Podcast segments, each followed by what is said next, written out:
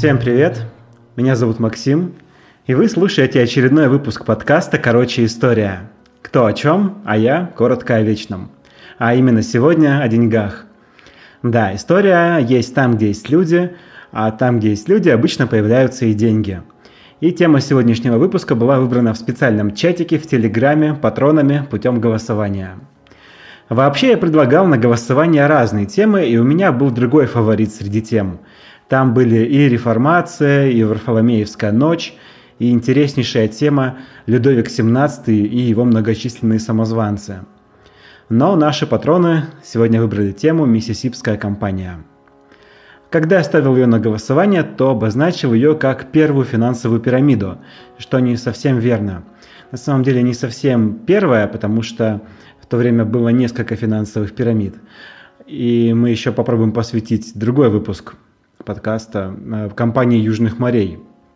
А во-вторых, на самом деле экономисты называют э, это, эту миссисипскую компанию и финансовой пирамидой, и финансовым пузырем. Единства во мнениях нет, как обычно. Но нам оно не требуется. Кстати, хочется заранее сказать экономистам, которые будут слушать этот выпуск. Я не экономист, поэтому где-то могу ошибиться. Но я выбрал для себя путь максимального упрощения понятий, поэтому, надеюсь, обойдется без критичных ошибок. Итак, центральная фигура всех событий, о которых пойдет речь, это Джон Ло, или Джон Лоу, или даже Джон Лау. В разных источниках вы можете встретить разные варианты адаптации его фамилии на русский язык, потому что он урожденный шотландец, который затем сбежал в Англию, а после этого стал поданным Франции – но действовал он по большей части во Франции, вошел в историю он тоже там, поэтому правильнее будет произносить его фамилию так, как она произносилась во Франции – Джон Ло. Родился Джон в 1671 году. Хотя, когда я говорю о датах, я не особо рассчитываю на то, что вы их запомните. Цифры не очень хорошо запоминаются на слух.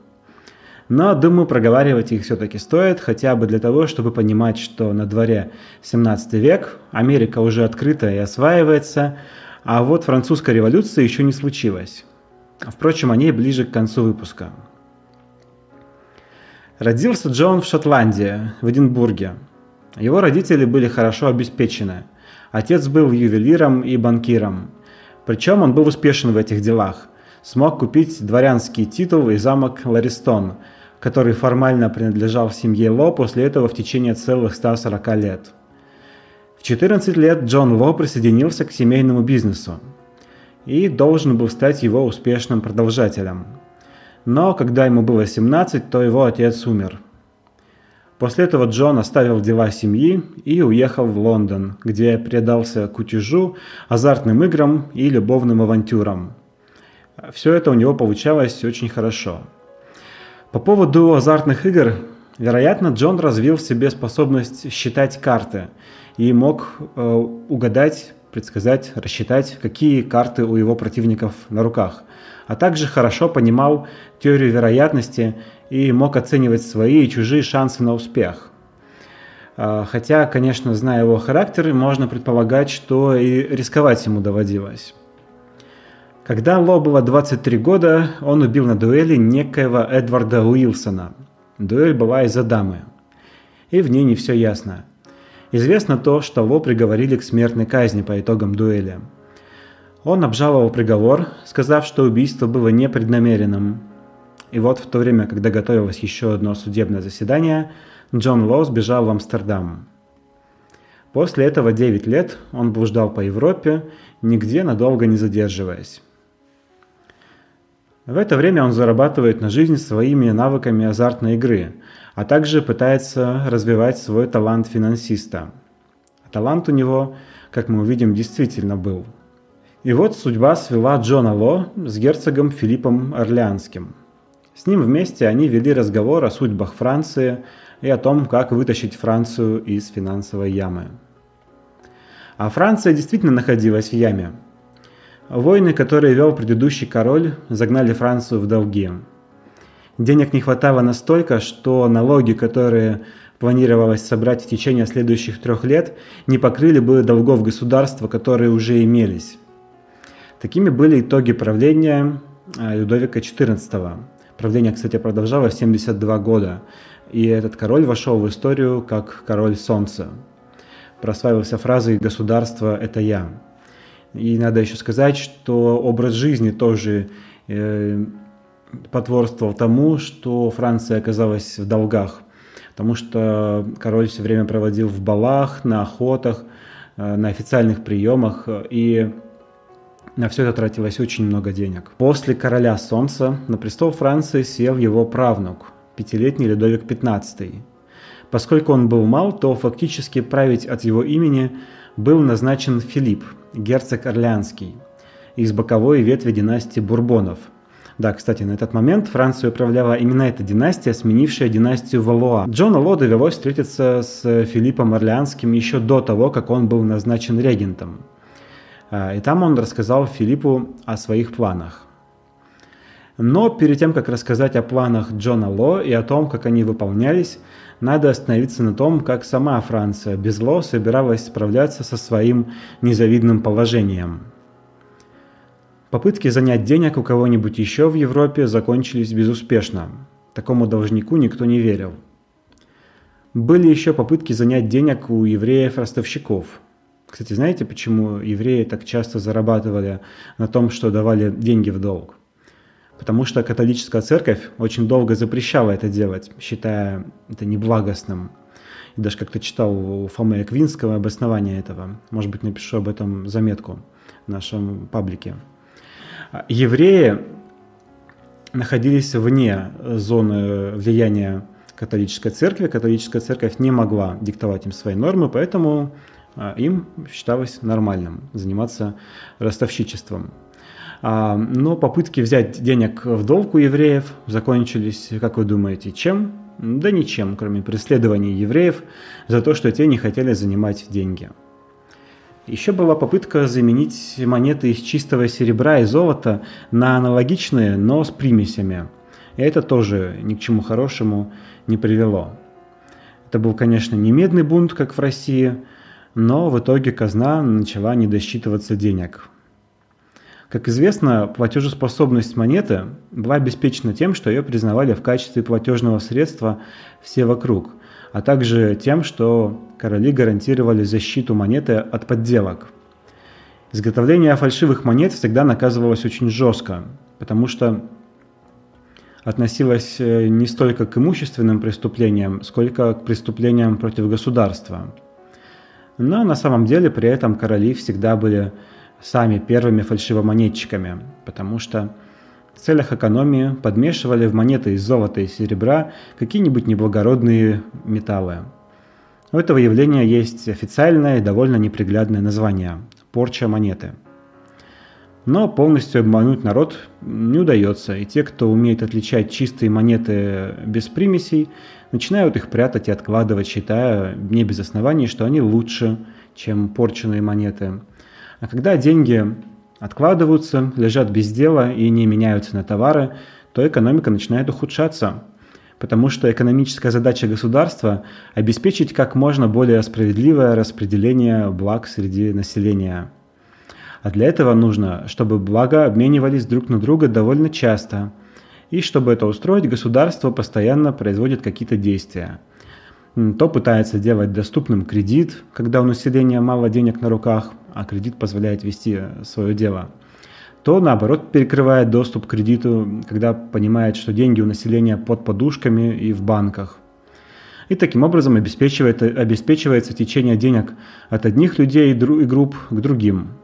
Но это я немного отвлекся на экономику, и давайте вернемся к истории. Так вот, э, попытки э, провести порчу монеты, обменять э, монеты на некачественные, они провалились. Люди начали прятать те монеты, которые считали непорченными. Ну и в казну стало поступать меньше налогов. А в общем ситуация не стала лучше, а даже немного ухудшилась.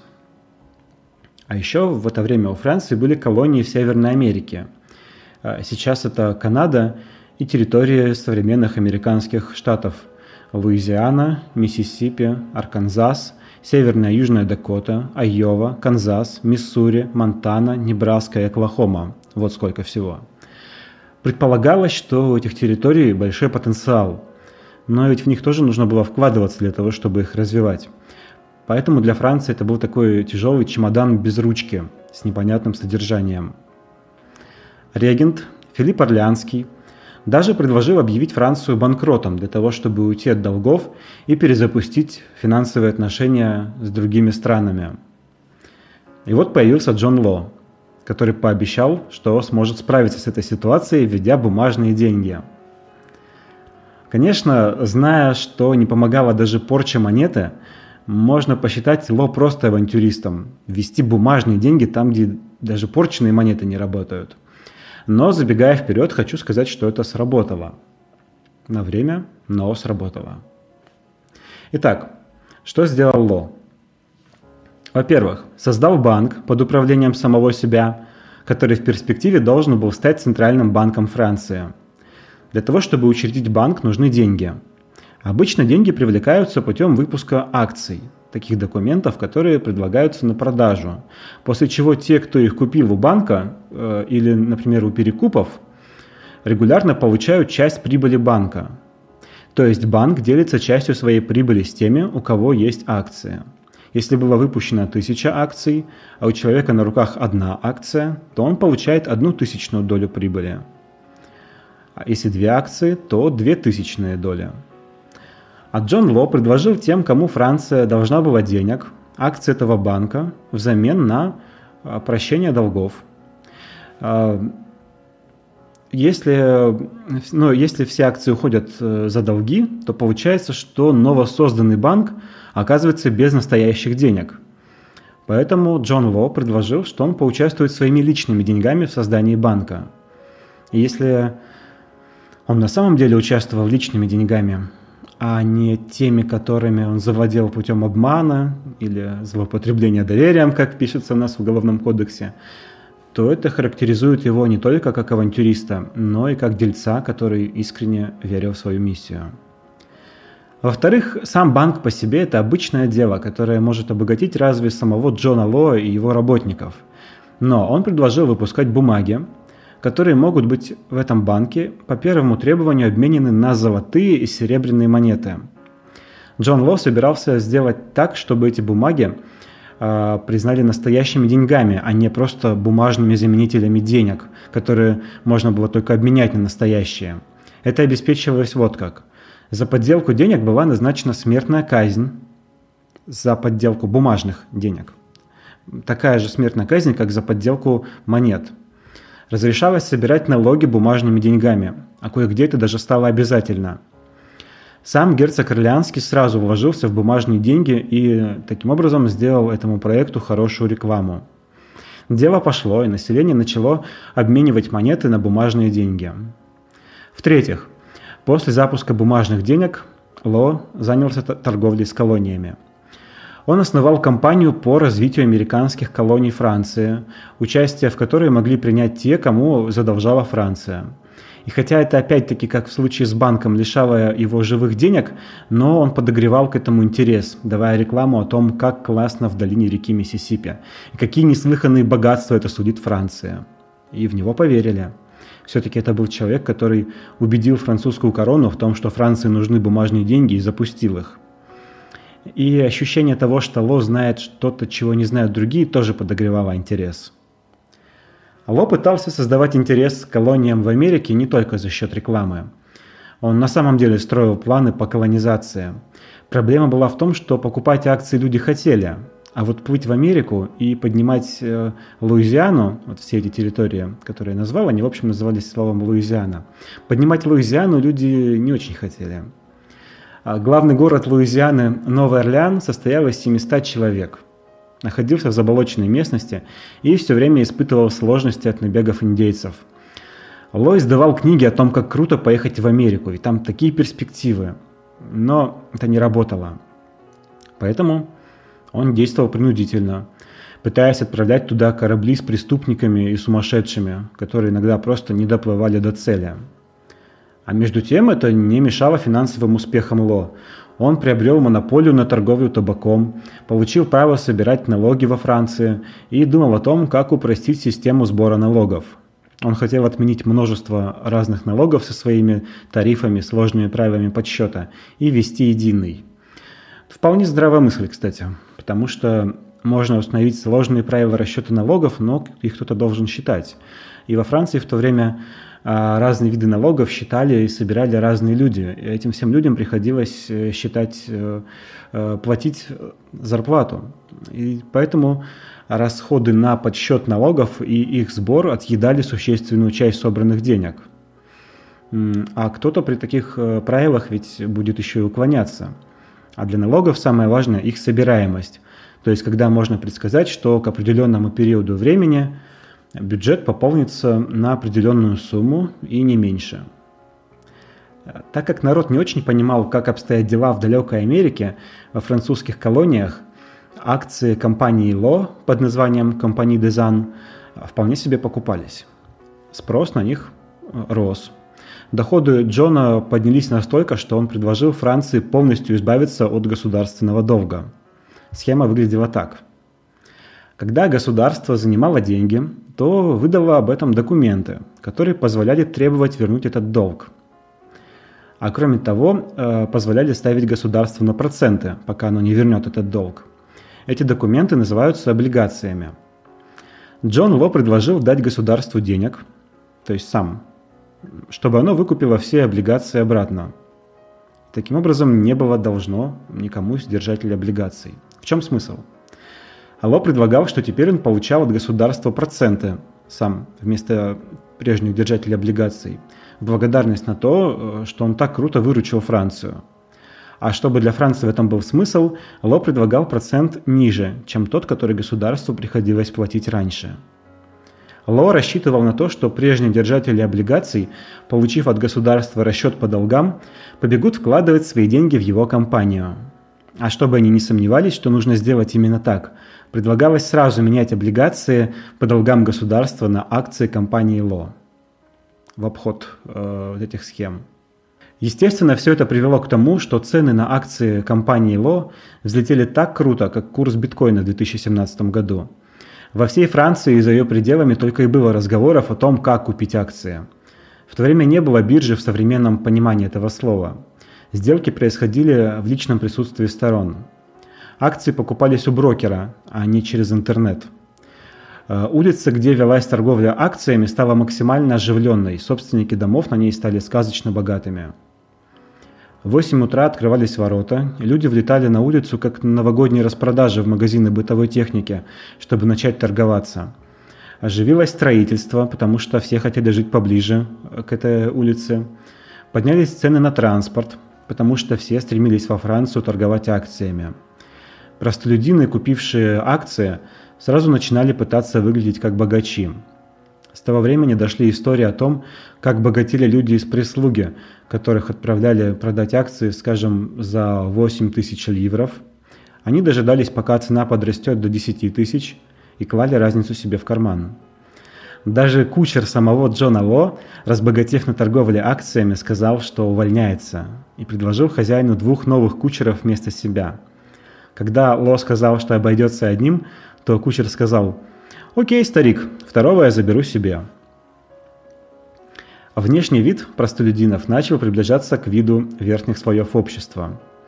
А люди одевались э, так же, как одевались э, в высших слоях общества, покупали драгоценности.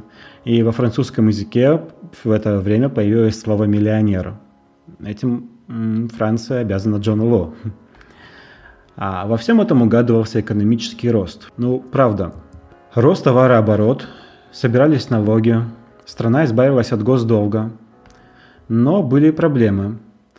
Во французских колониях в Америке, на которые была сделана ставка, в это время и конь не валялся. Ло пытался справиться с этим, но уже другими средствами. Во Франции появлялись индейцы, которых показывали как экспонаты – которые должны были показывать единение между новым светом и старым. А в Париже было проведено сначала крещение э, девочки э, из индейцев, а затем, было проведено, когда она немножко подросла, то было проведено венчание между ней и французским военным. Во французских лесах индейцы разыгрывали театрализованную охоту. И это все пользовалось большим спросом. Но по факту Новая Франция по ту сторону океана по-прежнему оставалась малоперспективным местом.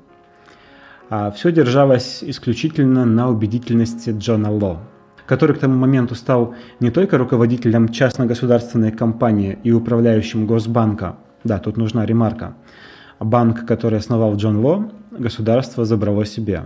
Он перестал быть его собственником. Но он по-прежнему полностью управлял им. А, так вот, он занял должность государственного контролера финансов, то есть, по сути, министра финансов, если на наши деньги. Это, конечно, позволяло впаривать свой успешный успех без особых проблем. А еще это позволяло попробовать населить Америку добровольно-принудительно. Так Ло предложил выпустить преступников под условием того, что им придется пожениться. Ну, имеется в виду, что преступники были и мужского, и женского пола. Люди согласились на это, но это были еще не все условия. После венчания в церкви их погрузили на корабли и отправили в Новую Францию. Были введены законы, по которым принудительный переезд назначался за тунеядство, под которым понималось отсутствие работы более четырех дней, а также просто за нахождение на улице без цели. Я думаю, что кто-то бы сейчас э, мог быть крайне рад принудительно переехать в Америку просто в результате праздной прогулки. Но представьте, что это не Америка, а, например, Марс, который тоже нужно колонизировать. К моменту, когда казалось, что переход на бумажные деньги удался, и Франция избавилась от финансовых проблем, стало заметно, что нужно постоянно печатать новые деньги – потому что старые дешевели. Акции компании, э, компании Джона Ло начали продаваться быстрее, чем покупаться. Это произошло тогда, когда стало понятно, что акции не приносят дохода от дивидендов. В чем смысл? Если вы покупаете акции компании, то делаете это либо за тем, чтобы перепродать их подороже, либо для того, чтобы компания делилась с вами прибылью, то есть э, дивидендами. Конечный приобретатель акции всегда рассчитывает на то, что компания будет делиться с ним прибылью. Если у компании дела идут хорошо, то акция будет приносить больше денег в виде дивидендов. А если дела плохи, то и дивиденды будут низкими. И вы понимаете, что акции с хорошими дивидендами стоят дорого. А акции с плохими дивидендами, соответственно, дешевые. Но это не все факторы, которые влияют на на, цен, на цену акции. Но есть такое понятие фундаментальная стоимость акции. Оно означает примерную ценность акции в зависимости от того, насколько прибыльной она будет в плане дивидендов. Если акции компании переоценены, а их покупают, то экономисты называют это финансовым пузырем. А пузыри имеют свойство лопаться. Кто-то, распознав реальную стоимость акций, начинает избавляться от них, пока они еще дорого стоят и их цена начинает падать, потому что после этого избавиться от акций хотят все. Так случилось и во Франции в 1720 году. Особы королевской крови в свое время подогрели интерес к, будущ... Э, к бумажным деньгам и дали Лоу шанс продвинуться. А теперь они начали продавать свои акции и менять их на бумажные деньги, а бумажные деньги менять на золото и серебро, потому что поменять акции на золото было нельзя – кто-то привозил целые тележки бумажных денег и менял их на золото и серебро.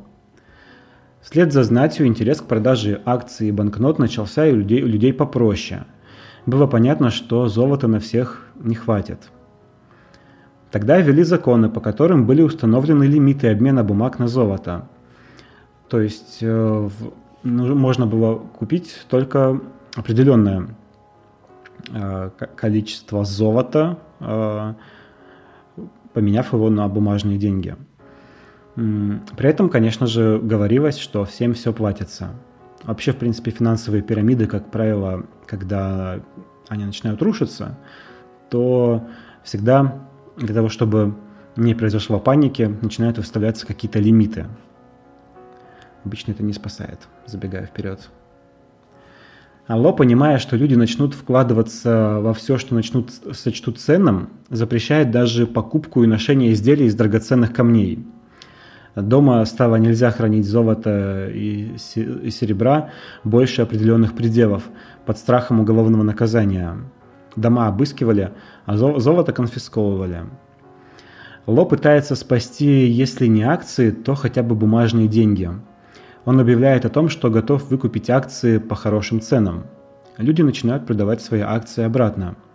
Но теперь стало понятно, что для выкупа акций не хватает уже, нет, не золота, а, а бумажных денег.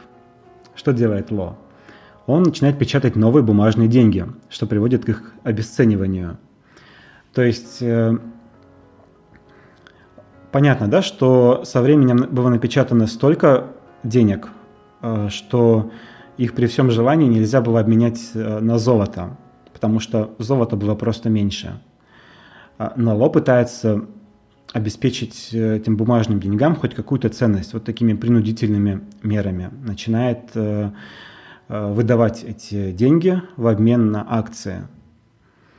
А после этого, когда все стоят на ушах, но до последнего пытаются верить Ло, считая, что он может что-то спасти, он начинает понемногу уменьшать количество банкнот в обороте, пытаясь придать им ценность.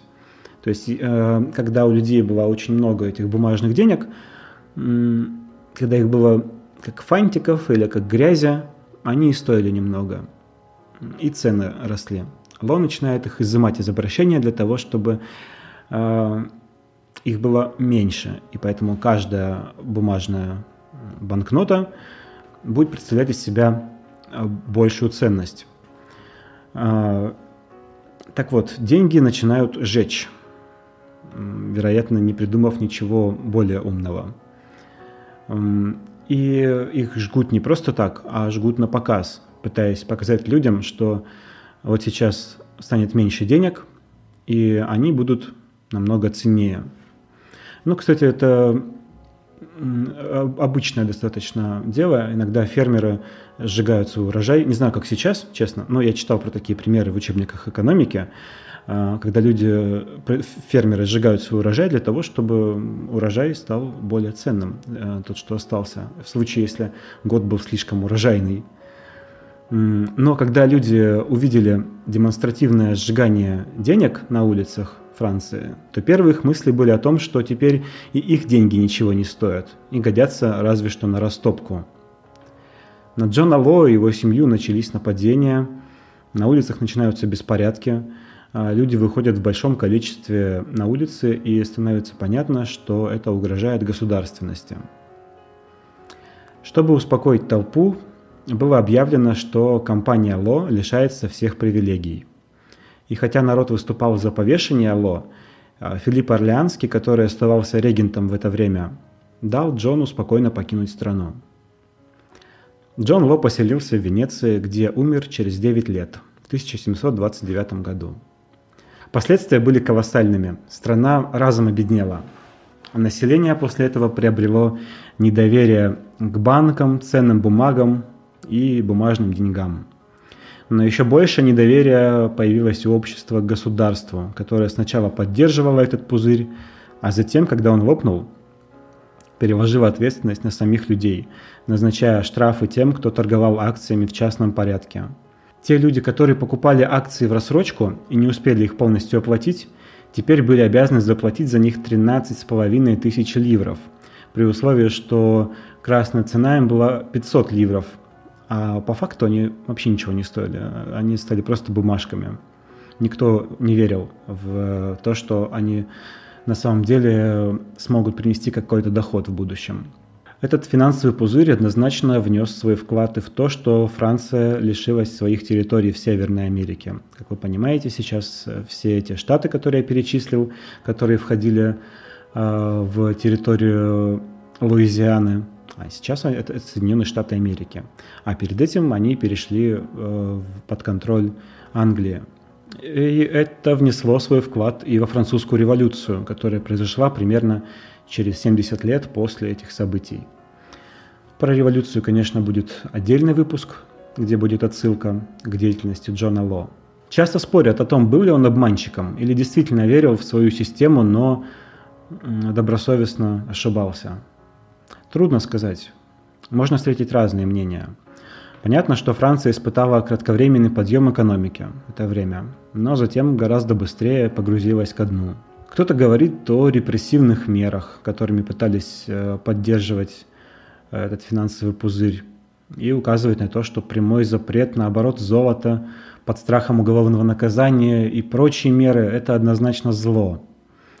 Но я с точки зрения истории не соглашусь с ними. Никто тогда толком не понимал, что рынок палкой не воспитаешь. В защиту Ло я, пожалуй, скажу, что экономики, основанные на бумажных деньгах и содержащие в себе рынок акций, все-таки появились и работают, как вы видите. Где-то более успешно, где-то менее, но все равно э, это реализация идей Джона Ло, и она на самом деле работает.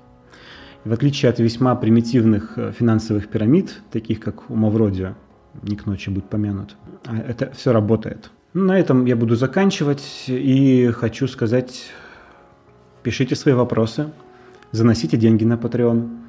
А если занесли, то посмотрите, может быть, вы можете участвовать в голосовании по темам выпусков, и у вас есть ссылка на чатик в Телеграме. И в день выхода этого выпуска уже должны быть предложены новые варианты тем. Всем спасибо, что слушали меня. С вами был подкаст «Короче, история». До встречи!